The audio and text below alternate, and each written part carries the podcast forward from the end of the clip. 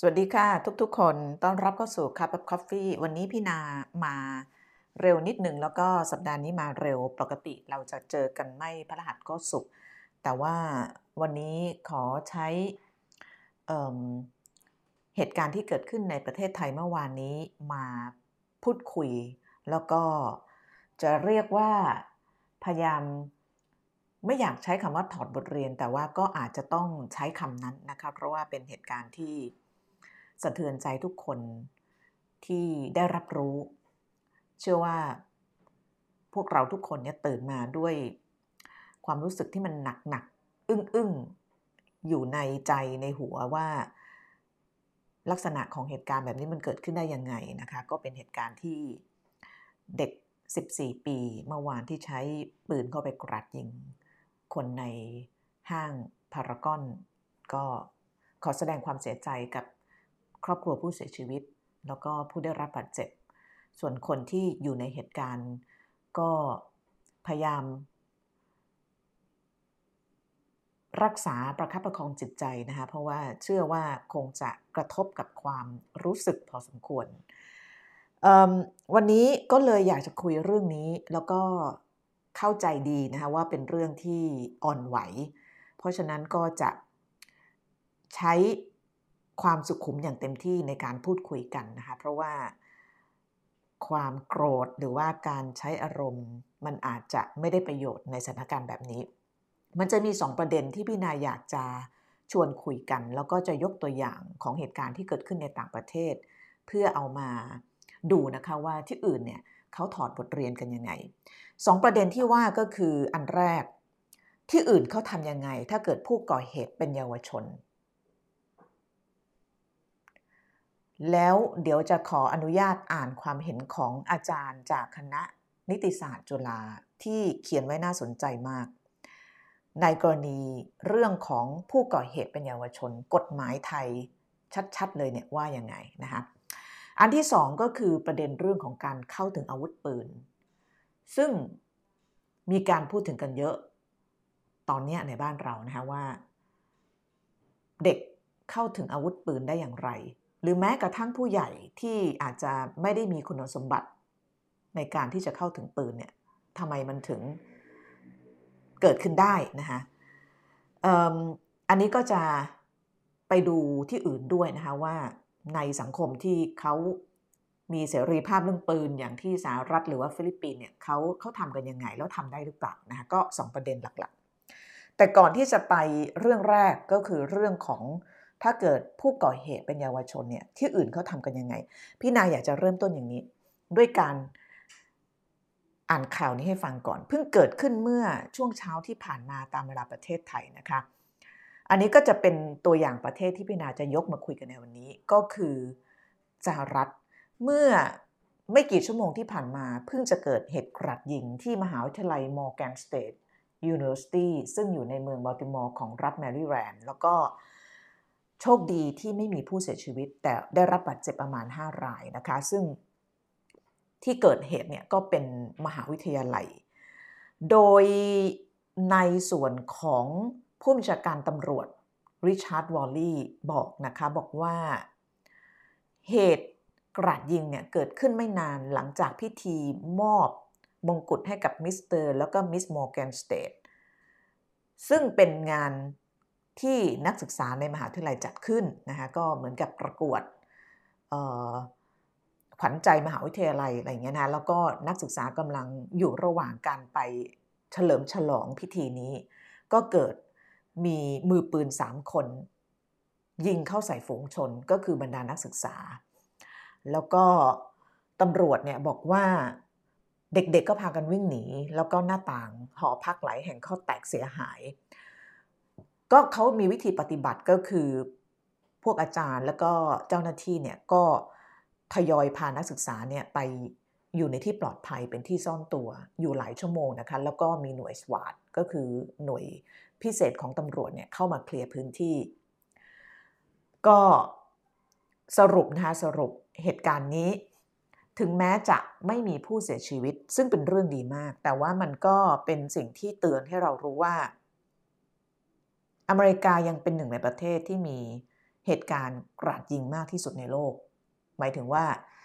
เหตุการณ์กราดยิงที่เกิดขึ้นโดยฝีมือของพลเรือนไม่ใช่ในสภาวะสงครามนะคะทีนี้ก็จะมาสู่ประเด็นที่ว่า แล้วในสหรัฐเนี่ยถ้าเขาเกิดกับหรือว่าผู้ก่อเหตุเป็นเยาวชนเนี่ยเขามีวิธีปฏิบัติยังไงแต่ก่อนจะไปถึงตรงนั้นเนี่ยพี่นาให้ดูก่อนนะคะว่า เหตุกราดยิงเมื่อเช้าที่ที่ที่บัลติมอร์เนี่ยถึงแม้จะไม่มีในแง่ของความเสียหายเท่ากับเหตุกราดยิงที่เกิดขึ้นก่อนหน้านี้ แต่ว่าอย่างที่บอกเนี่ยมันก็เป็นสิ่งที่สะท้อนว่าสังคมบริการเนี่ยเจอปัญหานี้แบบเรื้อรังรุนแรงมากนะคะ นี่เป็นเดี๋ยวพี่นาดูให้เหตุการณ์เมื่อเช้าเนี่ยเป็น ครั้งที่ 531 ของปีแล้ว เฉพาะปี 2023 ผ่านมากี่เดือน ตั้งแต่มกราจนถึงเดือนนี้เดือนตุลา 10 เดือน ยังไม่ถึง 10 เดือนเต็มเด้อ9เดือนเต็ม ที่สหรัฐมีกราดยิงไปแล้ว 531 ครั้ง เฉพาะเดือน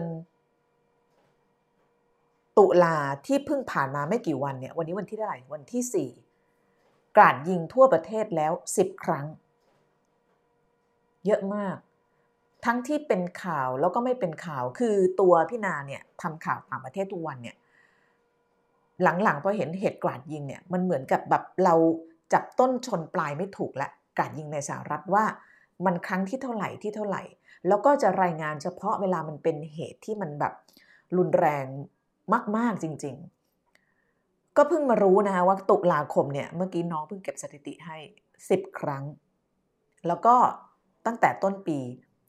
531 ครั้ง ตัวเลขแบบนี้ของสหรัฐเนี่ยเป็นเรื่องที่น่าเป็นห่วง แล้วก็อีกอันนึงที่น่าเป็นห่วงมาก ก็คือผู้ก่อเหตุเนี่ยอายุน้อยลง พี่นาเอาบทความมาจากนิวยอร์กไทมส์นะคะน้องอิ่มขึ้นนิดหนึ่งนิวยอร์กไทมส์ เขาไปเก็บข้อมูลสถิติ บอกว่าตั้งแต่ปี 2018 เป็นต้นมาก็คือในช่วง 5 ปีที่ผ่านมาเนี่ยปรากฏว่าสหรัฐเนี่ยเจอกับเหตุกราดยิง ที่รุนแรง แล้วก็ฆ่าชีวิตผู้คนมากที่สุดจำนวน 6 ครั้งจากทั้งหมด 9 ครั้ง โดยผู้ก่อเหตุมีอายุ 21 ปีหรือต่ำกว่านี้ ตัวเลขนี้แสดงให้เห็นถึงอะไรแสดงให้เห็นถึงการเปลี่ยนแปลงครั้งใหญ่ของ ผู้ลงมือหรือว่าผู้ก่อเหตุกราดยิงในสหรัฐ เพราะว่าช่วงก่อนหน้านี้ก่อนที่จะมีการเก็บสถิติปี 2018 เนี่ยผู้ลงมือก่อเหตุส่วนใหญ่จะเป็นผู้ชายที่อยู่ในอายุตั้งแต่ 20 ปีกลางๆ 30 ปีจนถึง 40 ปี แต่ช่วง 4-5 ปีหลังเนี่ยอายุน้อยลงเรื่อยๆ นะคะในนิวยอร์กไทมส์เนี่ยเขาไปสัมภาษณ์ จิลเลียนปีเตอร์สัน ซึ่งเป็นศาสตราจารย์ด้านกระบวนการยุติธรรมทางอาญา ซึ่งเป็นฐานข้อมูลระดับชาติที่ครอบคลุมเกี่ยวกับการยิงสังหารหมู่ อาจารย์จิลเลียนบอกอย่างนี้บอกว่าจากข้อมูลที่มีอยู่เนี่ยพบว่ามีคนสองกลุ่มหลักๆ ที่ก่อเหตุกราดยิงในสหรัฐคือ คนวัย 40 ปี ซึ่งก่อเหตุในที่ทำงาน แล้วก็คนกลุ่มหนุ่มสาววัยรุ่น อายุประมาณ 18-21 ปี โดยกลุ่มนี้เนี่ยอาจารย์บอกว่า ดูเหมือนจะติด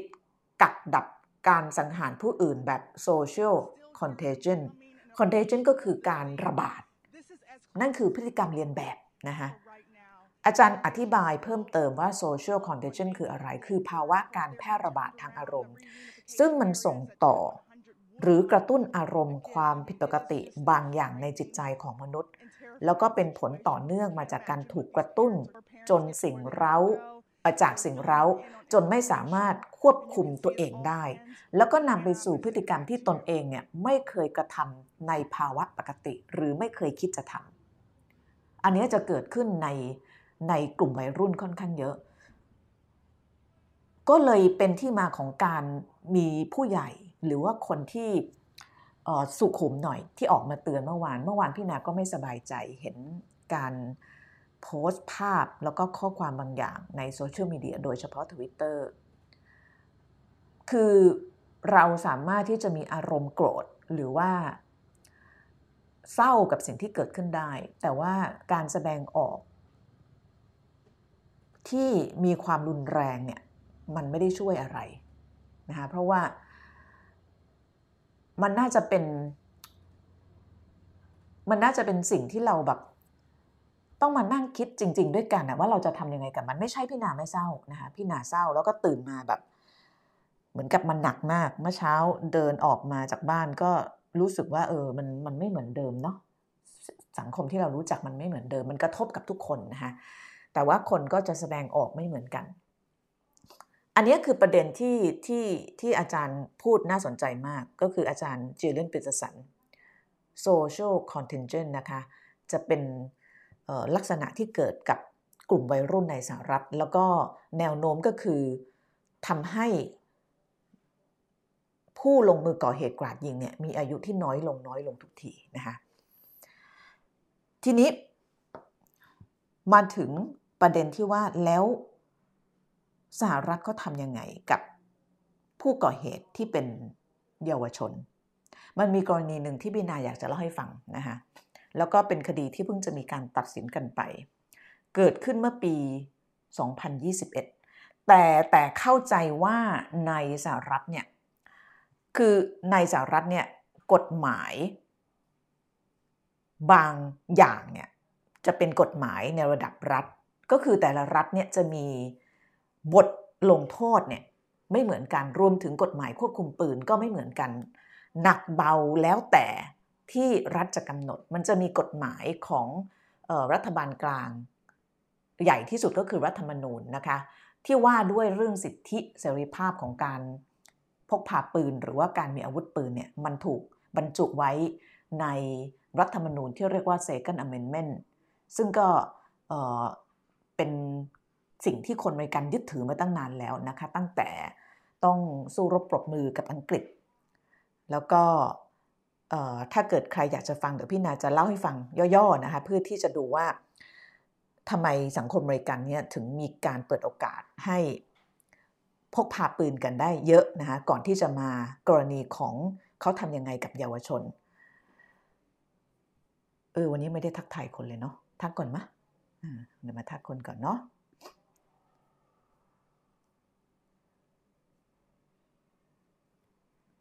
สวัสดีค่ะทุกคน ขอบคุณที่เข้ามานะคะ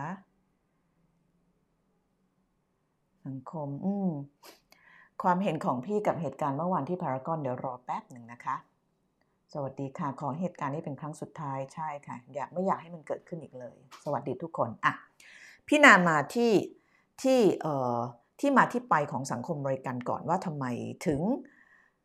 ถึงมีเหตุการณ์ยิงเยอะ การมีเหตุการณ์ยิงเยอะมันก็เกิดขึ้นจากหลายปัจจัยด้วยกัน แต่ว่าปัจจัยหนึ่งเนี่ยมันอาจจะเป็นเพราะว่าคนเข้าถึงปืนได้ง่าย คนที่เข้าถึงปืนได้ง่าย อาจจะถกเถียงแต่ว่ามันมีสถิติแล้วก็มีตัวเลขบอกนะคะว่าในสังคมที่ไม่ได้เข้มงวดมากเรื่องปืนเนี่ยมันก็จะมีอัตราของความรุนแรงจากปืนมากเป็นพิเศษ ในส่วนสหรัฐเนี่ยมันเป็นความเฉพาะตัวของสังคมมากนะคะ สหรัฐเนี่ยเขา เดี๋ยวนะเออพี่นาก็หา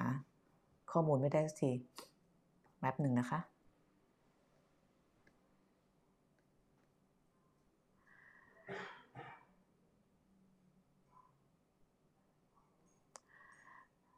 สหรัฐเนี่ยเล่าเล่าแบบเล่าเล่าแบบเล่าให้เข้าใจให้ตรงกันเนี่ย เป็นประเทศที่ เปิดโอกาสหรือว่าให้เสรีภาพของคนในการครอบครองปืน โดยเสรีภาพของการครอบครองปืนเนี่ยถูกบัญญัติไว้ ในมาตราสองของรัฐธรรมนูญที่มีการแก้ไขเพิ่มเติม หรือที่คนบริการเรียกว่า Second Amendment นะคะ ซึ่งบทบัญญัตินี้เนี่ยถูกบัญญัติไว้ตั้งแต่สหรัฐเนี่ยอยู่ภายใต้การปกครองของอังกฤษ คือช่วงนั้นเนี่ยเจ้านานิคมก็คืออังกฤษเนี่ยเขาห้ามคนบริการถือปืน เพื่อป้องกันการลุกฮือ ป้องกันการลุกขึ้นมาต่อต้านนะคะเพราะฉะนั้นก็เลยตัดลมตัดปัญหาตั้งแต่ ตั้งแต่ตอนแรกก็คือห้ามถือปืนเลย แต่ว่าคนบริการก็สู้นะคะแล้วก็ทำสงครามกันจนกระทั่งสำเร็จในปี 1776 คนบริกันก็สามารถขับไล่อังกฤษออกไป แล้วก็มีการร่างบทบัญญัติมาตราสองขึ้นมา ตอนนั้นเนี่ย จุดประสงค์ของบทบัญญัตินี้ก็เพื่อที่จะคุ้มครองตัวเอง แล้วก็ป้องกันการถูกรุกราน จากศัตรูที่มาจากข้างนอกนะคะก็เป็นบทเรียนในแง่ของประวัติศาสตร์ โดยสาระของเซกันนัมเมนเมนเนี่ยก็คือว่าประชาชนทั่วไปที่ไม่มีความผิดปกติทางจิต ไม่มีประวัติอาชญากรรม อายุไม่น้อยกว่า 18 หรือ 21 ปี สามารถเป็นเจ้าของปืนได้ ผ่านการตรวจสอบประวัตินะคะ แล้วก็บทบัญญัตินี้เนี่ยก็ถูกใช้มาเป็นร้อยร้อยปีแล้ว แล้วก็ยังไม่มีการเปลี่ยนแปลง มีความพยายามที่จะเปลี่ยนแปลง แต่ว่าก็แก้ไม่ได้สักทีเพราะว่าคนอเมริกันถือว่านี่มันเป็นเสรีภาพของเขานะคะทีนี้ในในอเมริกาเนี่ยแต่ละรัฐเนี่ยก็จะมีความเข้มข้นมากน้อยต่างกันไป ในเรื่องของออการมีปืนอย่างเช่น บางรัฐไปถึงขนาดแบบเป็น open gun carrier ได้ก็คือเดินถือแบบพกแบบให้เห็นได้ ชัดๆเลยนะคะบางรัฐไม่สามารถ Open Gun Carrier ได้ก็คือไม่สามารถที่จะโชว์ปืนได้ บางรัฐให้ได้ไว้แต่ที่บ้านนะคะแต่ละรัฐเนี่ยเขาก็จะมีกฎหมายความเข้มข้นของปืนต่างกันไป ซึ่งมันก็ส่งผลเป็นเป็นเรื่องของอการลงโทษของแต่ละรัฐด้วย บางรัฐก็เข้มข้น บางรัฐก็ไม่เข้มข้นมากสักเท่าไหร่นะคะแต่โดยรวมแล้วเนี่ยบทบัญญัติ ไอเซกันอเมนเมนเนี่ยมันก็ส่งผลให้สหรัฐเนี่ยกลายเป็นประเทศที่มีพลเมืองเป็นเจ้าของปืนมากที่สุดในโลก ในร้อยคนเนี่ยจะมี 88 คนที่มีอาวุธปืน แล้วก็มันก็ตามมาด้วยอัตราของผู้เสียชีวิตจากปืนที่ค่อนข้างสูงนะคะ ถ้าไปดูข้อมูลจากหลายแหล่งนะคะ รวมถึงองค์กร ที่เรียกว่า Coalition to Stop Gun Violence นะคะ ก็เป็นกลุ่มรณรงค์ที่ยุติความรุนแรงจากปืนเนี่ยเขาบอกว่าสหรัฐเนี่ยเป็นประเทศที่พัฒนาแล้วที่มีผู้เสียชีวิตจากปืนมากที่สุดในโลกเฉลี่ยปีละประมาณ 30,000 คนนะคะซึ่งมันก็เกิดเหตุการณ์แบบกราดยิงแบบบ่อยครั้งมาก แล้วก็ทุกครั้งที่มีเหตุการณ์กราดยิงเนี่ยสังคมบริกันก็จะมาถกเถียงกันว่าเออเราควรจะต้องอุดช่องโหว่ช่องว่างของการเข้าถึงปืน หรือเปล่านะคะ ซึ่งไอ้เรื่องนี้พี่นาเคยไปทำสกู๊ปที่อเมริกาหลายครั้ง แล้วก็เห็นช่องว่างช่องโหว่อยู่อย่างยกตัวอย่างเช่น บางรัฐเนี่ยไม่อนุญาตให้มีปืนแบบไอ้ไรเฟิลอัตโนมัติเนี่ยแต่ว่าก็หาช่องทางทำได้ด้วยการเอาปืนมาดัดแปลง แล้วก็ใส่เป็นแบบไรเฟิลเข้าไป ก็เป็นกึ่งอัตโนมัติอะไรทำนองเนี่ยมันก็จะมีปัญหาซับซ้อนเยอะแยะไปหมด แต่ว่า ที่มันไม่เคยเปลี่ยนแปลงเลยก็คือไอ้ Second Amendment หรือว่าเสรีภาพในการครอบครองปืนของคนอเมริกัน เพราะว่าพอเกิดเหตุที่ไรถกเถียงกัน แล้วมันก็จะลงเอยด้วยการที่คนไม่ยอม เพราะว่าเขาถือว่าเป็นเสรีภาพนะคะนอกเหนือจากเหตุผลเรื่องเสรีภาพในการครอบครองแล้วเนี่ยอีกอันหนึ่งซึ่งมันทำให้อเมริกาเนี่ยไม่สามารถที่จะมีกฎหมายควบคุมปืนที่เข้มข้นมากกว่านี้ได้เนี่ยก็เพราะว่าเป็นเรื่องผลประโยชน์ เพราะว่าอุตสาหกรรมปืนในอเมริกาเนี้ยเป็นอุตสาหกรรมใหญ่มากนะคะแล้วก็ทำเงินมหาศาล แล้วก็เกี่ยวพันกับเรื่องของการเมืองด้วยนะคะอย่างเช่นพรรคริพับลิกันเนี่ยก็ได้รับการสนับสนุน ด้านงบประมาณหรือว่าเงินในการรณรงค์หาเสียงเนี่ยจากหน่วยงานองค์กรที่ที่รณรงค์เรื่องของ จะพูดว่ารณรงค์เรื่องการใช้ปืนก็ไม่ได้นะ มันเป็นองค์กรที่ที่เขาแบบไม่อยากให้มีการริดรอนเสรีภาพในการใช้ปืนอย่างนี้ดีกว่านะคะแล้วก็ที่ผ่านมาเนี่ยมันก็มี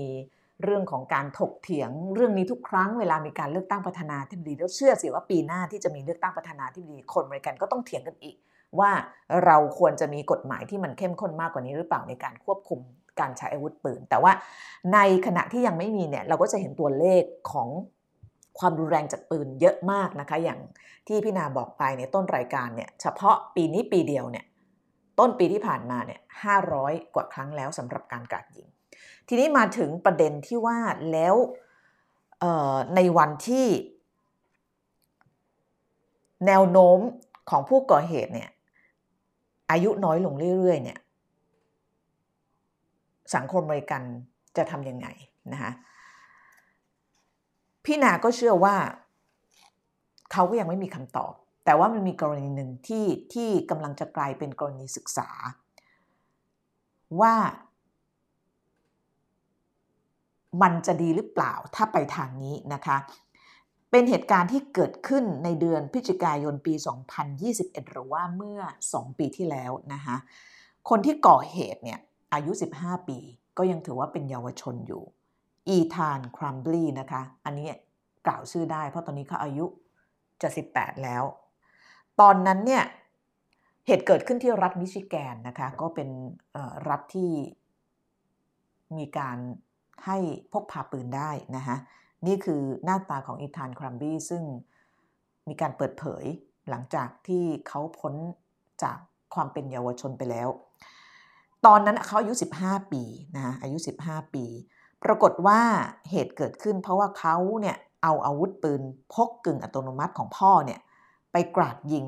สังหารเพื่อนนักเรียนที่โรงเรียนมัธยมออกฟอร์ดซึ่งอยู่ในเมืองออกฟอร์ดของรัฐมิชิแกน ตอนนั้นเนี่ยทำให้มีคนเสียชีวิต 4 ราย แล้วคนที่เสียชีวิตก็เป็นเพื่อนๆก็คืออายุ 14-17 ปี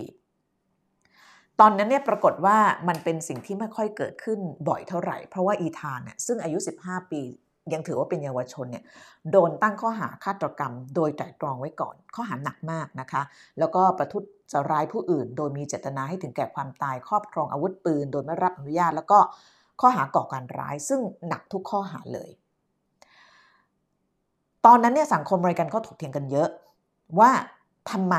เด็กอายุ 15 ปีถึงโดนข้อหาหนักขนาดนั้น อัยการเจ้าของคดีก็คือคาเรนแมคโดนัลด์เนี่ยอธิบายอย่างนี้บอกว่าที่ต้องดำเนินคดีหนักถึงแม้จะอายุ 15 ปี แต่การดำเนินคดีเนี่ยเกือบจะเทียบเท่าความผิดที่ผู้ใหญ่ทำเนี่ยเพราะว่าความเสียหายมันรุนแรงมากนะคะแล้วก็อีกอันหนึ่งที่น่าสนใจเกี่ยวกับคดีนี้ก็คือว่า เป็นครั้งแรกๆที่อายการเนี่ยเอาผิดกับพ่อแม่ของเด็กด้วย เพราะว่าพฤติกรรมของพ่อแม่ของเด็กเนี่ยเป็นพฤติกรรมที่อายการบอกว่าเป็นสิ่งที่สนับสนุน หรือว่าไม่พยายามหยุดการกระทำของลูกทั้งๆทที่รู้ว่าจะเกิดขึ้น คือเออเราไม่มีเสียงผู้เชี่ยวชาญด้านกฎหมายเนาะเขาพูดไว้เมื่อเมื่อสองปีที่แล้วพี่นาเพิ่งไปรื้อเสียงมาได้ มีผู้เชี่ยวชาญด้านกฎหมายคนหนึ่งเขาระบุอย่างนี้บอกว่าการตั้งข้อหาพ่อแม่ในคดีอาญานะในในเหตุการณ์ที่ลูกไปก่ออาชญากรรมเนี่ยเป็นเรื่องที่ไม่ค่อยจะเกิดขึ้นเท่าไหร่ในอเมริกา แต่ว่ามันเกิดขึ้นกับคดีของอีธาน เพราะว่าในคดีนี้เนี่ยปรากฏว่าเขามีหลักฐานชัดเจนว่าทั้งพ่อแม่เนี่ยเพิกเฉยในการป้องกันการก่อเหตุ ทั้งๆทที่มีสัญญาณเตือนหลายอย่างยกตัวอย่างเช่น สามวันก่อนเกิดเหตุเนี่ยพ่อของอีธาเนี่ยพาลูกไปซื้อปืน คือซื้อให้ตัวเอง แต่พาลูกไปด้วย แล้วก็ปรากฏว่าพอซื้อเสร็จเนี่ยเด็กก็เอาปืนเนี่ยมาโพสต์โชว์ในโซเชียลมีเดียแล้วก็บรรยายว่าเป็นความงดงามใหม่ของผม แล้วแม่ก็มาโพสต์ข้อความในโซเชียลมีเดียสนับสนุนลูกบอกว่า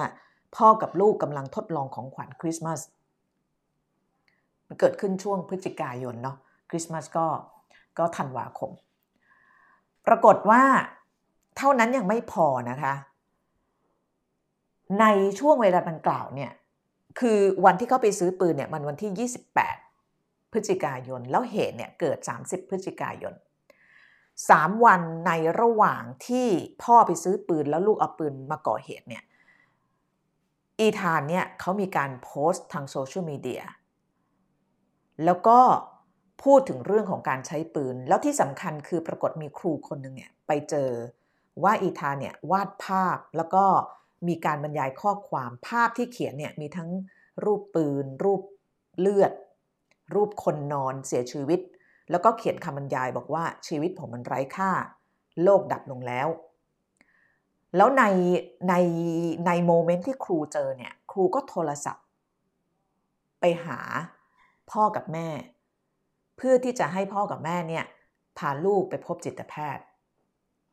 แล้วช่วงนั้นเนี่ยแม่ก็ส่งข้อความหาลูก บอกว่า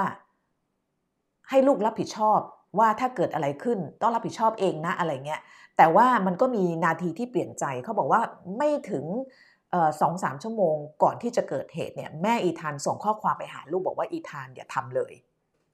ไม่กี่นาทีต่อมาเนี่ยพ่อ ก็โทรไปบอกตำรวจว่าไอ้ปืนที่ซื้อกับลูก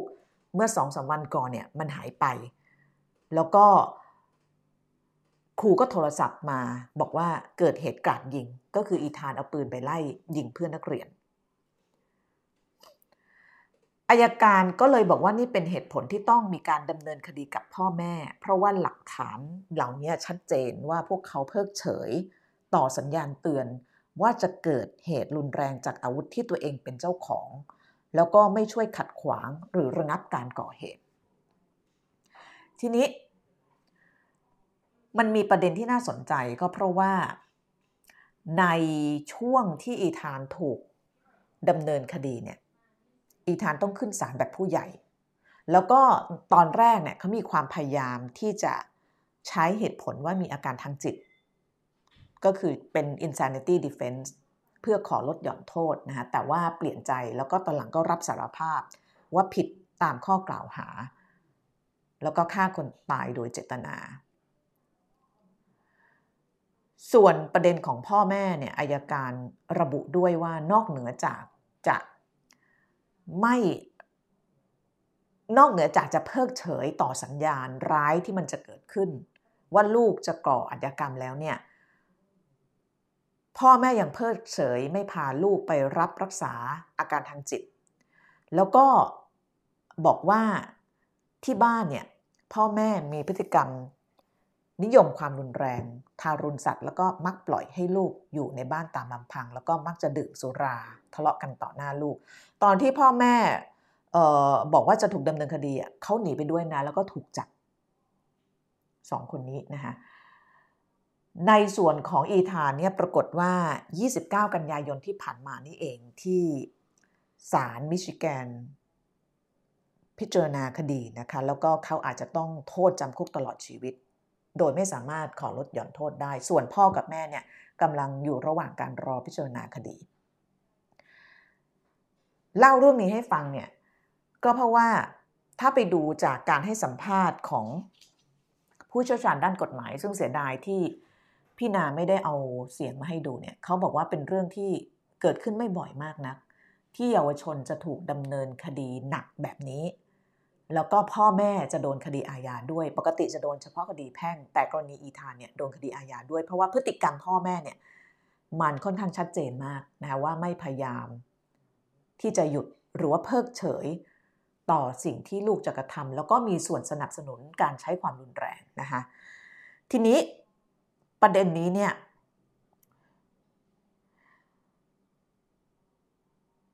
มันไปเทียบเคียงกับที่อื่นไม่ได้หรอก พี่นาพูดเรื่องนี้มาไม่ได้พยายามจะเทียบเคียงกับประเทศไทยนะ จริง ๆ แล้วกรณีที่เกิดขึ้นกับประเทศไทย พี่นาอยากจะ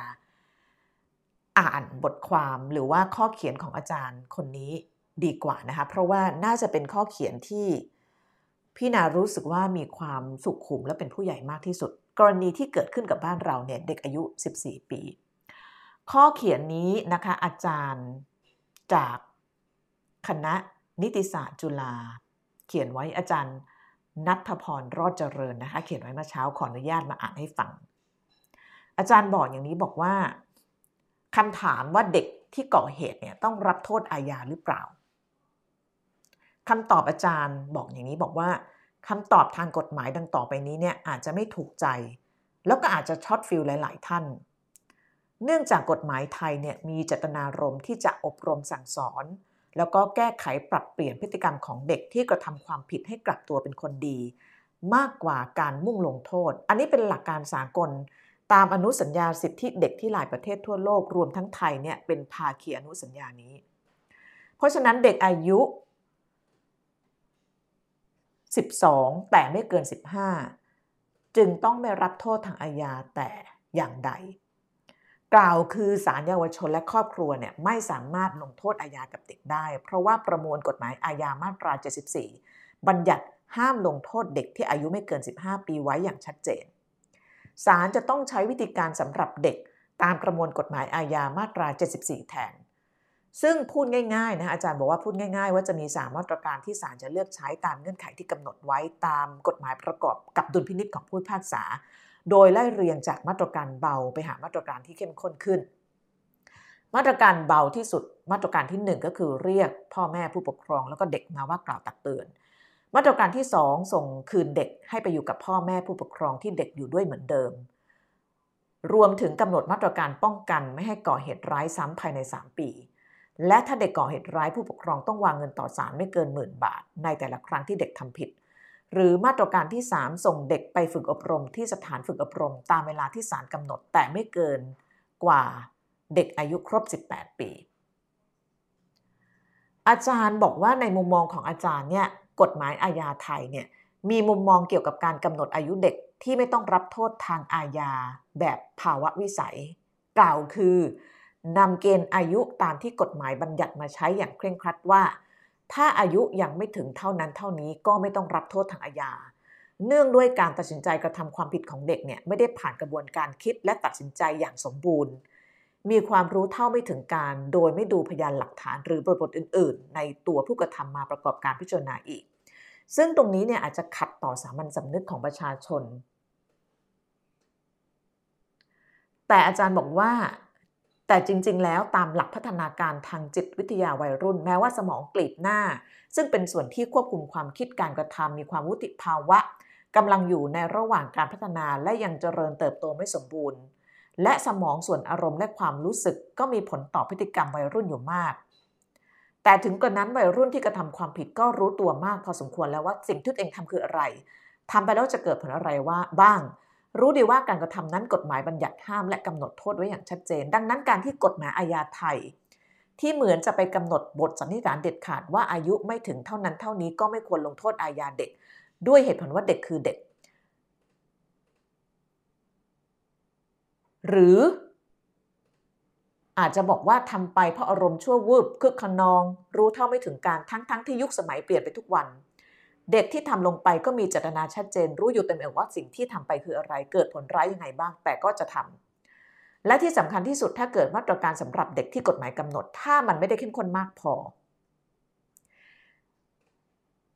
ที่จะมีลูกผสมในเชิงลงโทษเสียบ้าง เพื่อตอบโจทย์วัตถุประสงค์การลงโทษทางอาญาในส่วนการแก้แค้นทดแทน อันจะชดเชยความรู้สึกจากฝั่งเหยื่อ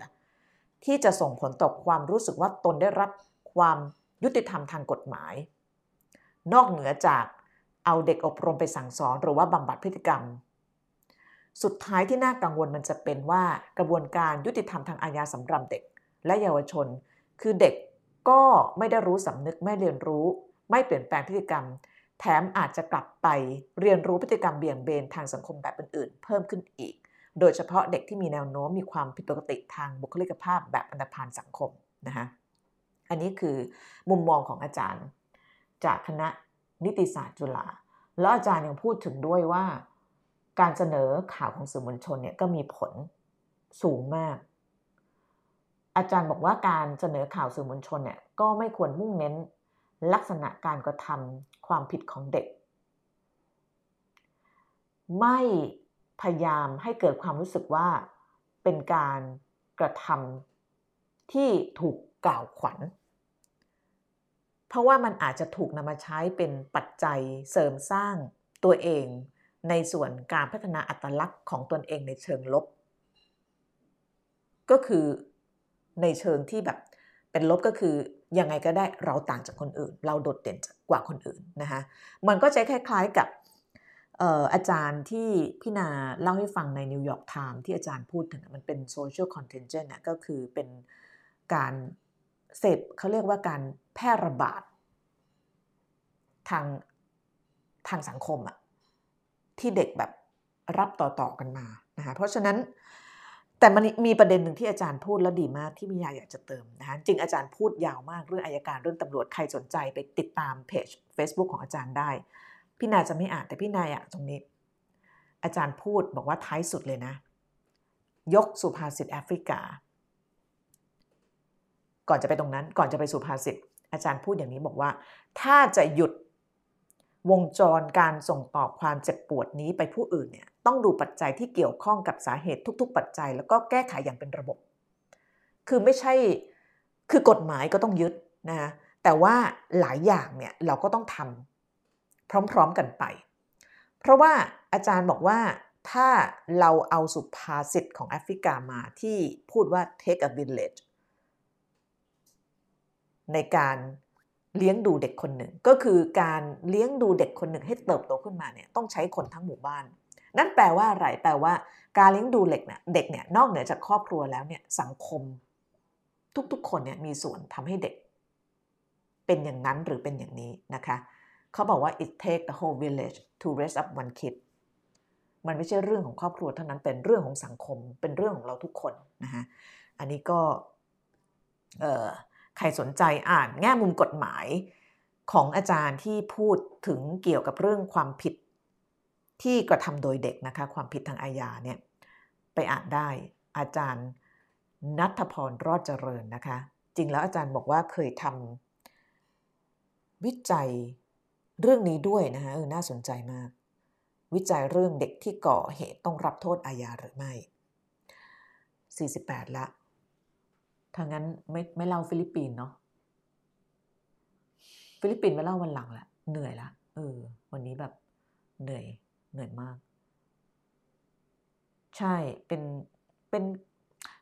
มันมีทั้งเรื่องกฎหมายแล้วก็เรื่องของสังคมนะมันมันมันซับซ้อนมากเลยอะ่ะคือเอาอย่างกรณีของ ของฟิลิปปินส์เนี่ย ถ้าเราเอาเฉพาะใน Southeast Asia หรือว่าเอเชียตะวันออกเฉียงใต้แถวบ้านเราเนี่ยนะกลุ่มประเทศอาเซียนเนี่ยประเทศที่มีการครอบครองปืนมากที่สุดเนี่ยคือฟิลิปปินส์แต่ตราของคนเสียชีวิต เขาเรียกว่าโดยสัดส่วนเนี่ยน้อยกว่าไทยนะ ไทยนี่พอไปดูจริง ๆ เนี่ยเพิ่งจะมีข้อมูลออกมาว่าเป็นประเทศที่มีอัตราการเสียชีวิตจากความรุนแรงจากปืนเนี่ย สูงมาก องค์กรรวบรวมข้อมูลเกี่ยวกับอาวุธเบาหรือว่า SAS ซึ่งมีสำนักงานอยู่ที่สวิตเซอร์แลนด์เนี่ยบอกว่าในระดับสากลเนี่ยประเทศไทยอยู่ที่อันดับที่ 50 ในแง่ของการครอบครองปืนของพลเรือนต่อหัว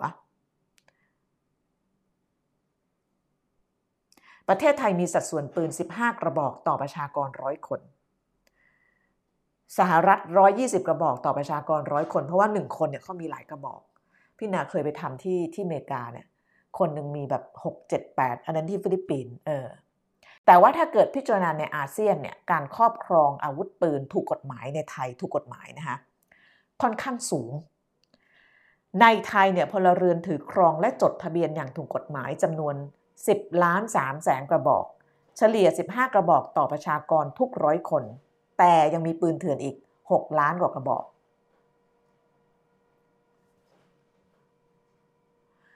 ในส่วนของ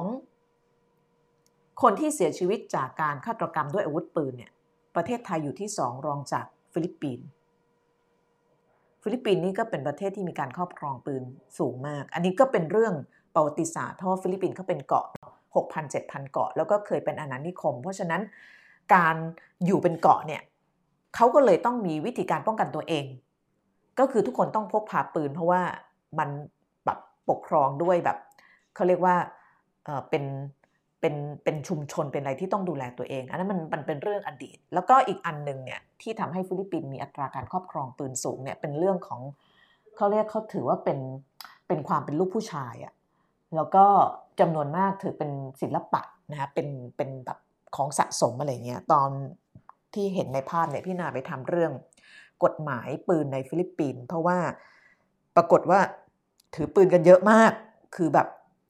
เหมือนกับเป็นวัฒนธรรมปืนคล้ายๆสหรัฐ มันก็มีส่วนมาจากสหรัฐนะ เพราะว่าสหรัฐก็มีอิทธิพล คือมี influence หรือว่าส่งอิทธิพลทางด้านวัฒนธรรมปืนให้กับฟิลิปปินส์พอสมควร ทีนี้มันมีรัฐบาลน่าจะเป็นประธานาธิบดีอากีโนมั้งตอนปี 2013 เนี่ย เขาออกกฎหมายพยายามจะควบคุมปืน เพราะว่าอัตราการเสียชีวิตจากปืนก็สูงในฟิลิปปินส์ก็เลยมีการออกกฎหมายบอกว่า คนที่ถือปืนเนี่ย จะต้องมา renew หรือว่ามาเขาเรียกอะไรอะต่อทะเบียนปืนทุก ๆ 2 ปี มันเหมือนกับใบขับขี่สมัยก่อนอะรุ่นพี่นารุ่น Gen X เนี่ยพี่นาเนี่ยใบขับขี่ตลอดชีพนะ แล้วหลังจากนั้นเนี่ยต้องไปต่อทุก ๆ 5 ปี เพราะเขากลัวว่าถ้าเกิดอายุมากๆแล้วเนี่ยอาจจะไม่มีความสามารถในการที่จะแบบขับรถได้อย่างปลอดภัย ก็ต้องไปเช็คใหม่ทุก ๆ 5 ปี แต่รุ่นพี่นาเนี่ยไม่ต้องแล้วดิฉันได้ใบขับขี่ตลอดชีวิต เพราะฉะนั้นอายุ 70-80 แล้วถ้าหย่อนความสามารถในการขับเนี่ยแล้วยังมีใบขับขี่อยู่ก็ยังขับได้นึกออกมาแต่ว่าพี่นาคงไม่ขับจะรับผิดชอบต่อสังคมอย่างเต็มที่ อันนี้มันเป็นไอเดียคล้ายๆ กับกฎหมายปืนในฟิลิปปินส์แต่ก่อนเนี่ยคือ ได้ license แล้วก็ได้ไปเลย มันก็เลยทำให้เกิดปัญหา พอปืนไปตกอยู่ในคนที่แบบสติแบบอาจจะบกพร่องอะไรเงี้ยมันก็มันก็เกิดเหตุร้ายขึ้นใช่ไหมเขาก็เลยหาวิธีแก้ปัญหาด้วยการโอเค ถ้างั้นก็มา renewปืนทุก ๆ 2 ปี ทะเบียนทุก ๆ 2 ปี ตอนนั้นพี่นาก็ไปทำเรื่องนี้ ปรากฏอะไรรู้ไหมคนบน่นบอกว่ามันยุ่งยากมากเลยอะเพราะว่า เอกสารก็เยอะ แล้วก็ถ้าเกิดไม่จ่ายเงินใต้โต๊ะเนี่ยนะ ก็จะแบบทำลำบากอะไรเงี้ย จ่ายเงินใต้โต๊ะหมายถึงจ่ายให้พวกเอเจนต์ให้เขาทำให้อำนวยความสะดวก เพราะว่าเวลาคนมาก็ต้องมาจากต่างเมืองมาอะไร ต้องมากรมตำรวจอะไรอย่างเงี้ยใช่ไหมแต่ที่มันน่าสนใจมากกว่านั้นก็คือว่า เขาบอกว่าพอมันยุ่งยากมากขึ้นอะคนที่ที่อยากจะมีปืน จะด้วยป้องกันตัวเองหรือจะสะสมหรืออะไรก็ตามเนี่ย เขาก็ไม่ซื้อปืนถูกกฎหมาย เขาไปซื้อปืนเถื่อน อันนี้ตำรวจบอกกับพี่นาเองที่ไปสัมภาษณ์ทางกรมตำรวจเขาบอกว่า พอเกิดลักษณะแบบนี้ขึ้นน่ะอัตราการใช้ปืนเถื่อนมันเยอะขึ้น เพราะว่ามันความยุ่งยากมันน้อยกว่าอะไรเงี้ยถึงแม้จะเสี่ยงต่อการถูกจับ อันนี้กำลังจะบอกว่าปัญหาพวกนี้มันเหมือนกับมันมันแก้จุดเดียวไม่ได้ มันเหมือนมันต้องแก้ทั้งระบบอะเพราะว่าถ้าเกิด มันไม่มีคอร์รัปชันเขาทำให้สะดวกเนี่ยคนก็มาง่ายเนาะแต่พอมันยุ่งยากอะแล้วมันจะต้องจ่ายเงินนู่นจ่ายเงินนี่คนก็บอกว่าฉันก็ไปหาอะไรที่มันผิดกฎหมายดีกว่าอะไรเงี้ยทำไมต้องมายุ่งยากผิดกฎหมายเพิ่มสองครั้งอะไรเงี้ยเออแค่ยกตัวอย่างของกรณีฟิลิปปินส์ให้ฟังเท่านั้นเอง มีคนถามว่าที่ฟิลิปปินส์มีกราดยิงเยอะไหมคะไม่ค่อยได้ยินนะคือคือถ้าถ้าถ้ากราดยิงเนี่ย พี่นายังไม่เคยได้ยินกราดยิงในที่สาธารณะ แต่อาจจะมีแบบว่าดวลปืนอะไรเงี้ยเป็นแบบว่า โจประจำหมู่บ้าน ประจำเกาะอะไรเงี้ย เพราะว่าฟิลิปปินส์ก็เป็นสังคมแบบแบบที่เขาจะต้องแบบคุ้มครองตัวเองค่อนข้างสูงอย่างที่บอก เพราะว่ามันมันลักษณะของสภาพเป็นเป็นเกาะเนาะแล้วก็บางทีก็ก็อยู่แบบค่อนข้างไกลปืนเที่ยง มันก็จะมีลักษณะของสังคมที่จะต้องดูแลตัวเองเยอะมีเจ้าพ่อประจำตำบลประจำหมู่บ้านอะไรเงี้ยก็จะมีลักษณะของการ ใช้ปืนหรือความรุนแรงจากปืนเนี่ยในระดับนั้นมากกว่าการปรับการยิงอย่างที่เราเห็นในอเมริกา แต่ว่าในอเมริกาเนี่ยเราจะเห็นการกราดยิง ในโรงเรียนในมหาวิทยาลัยอย่างที่เล่าให้ฟังเมื่อสักครู่ ในห้างสรรพสินค้าในอะไรเงี้ยมันมันเป็นความรุนแรงจากปืนแบบคนละลักษณะ แต่เท่าที่พี่นาจำได้ยังไม่เคยเห็นข่าวกราดยิงที่แบบเป็นเป็นเป็นแมสกราดยิงเหมือนกับที่สหรัฐเกิดขึ้นบ่อยๆ เออแล้วฟิลิปปินส์เนี่ยก็ซื้อปืนแบบปืนเขาขายในห้างสรรพสินค้าเออเดี๋ยวให้ดูรูปเนี่ยแล้วก็ตำรวจก็จะออกไปตรวจว่าแบบเออขายแบบเออตามรายชื่อที่ส่งกรมตำรวจหรือเปล่าอะไรพวกเนี้ยนะแต่ว่ายกตัวอย่างฟิลิปปินส์มาให้ดูเนี่ยก็เพื่อที่ให้ดูว่าเขาก็พยายามแก้ปัญหา แต่ว่าพอแกแก้เนี่ยมันก็ไปติด คนไปใช้ปืนเถื่อน ก็กำลังจะยกตัวอย่างว่าไอ้ระบบเนี่ย พอมันไม่โปร่งใสมันคอร์รัปชันเนี่ยมันทำให้การแก้ปัญหาอย่างใดอย่างหนึ่งเนี่ยมันไปสุดทางยากมากอะ่ะมันถึงเรียกว่าเป็นปัญหาสังคม แล้วก็ไอ้ที่เราเห็นเนี่ยมันเป็นการปะทุของอาการป่วยอะ่ะที่มันสะสมมานะคะอันนี้ก็ขออนุญาตมองต่างจากคนที่อาจจะคิดอีกแบบหนึ่งนะคะแต่ว่าก็ถือว่าแลกเปลี่ยนกันเป็นมุมมองของพี่นานะคะ เอาแหละ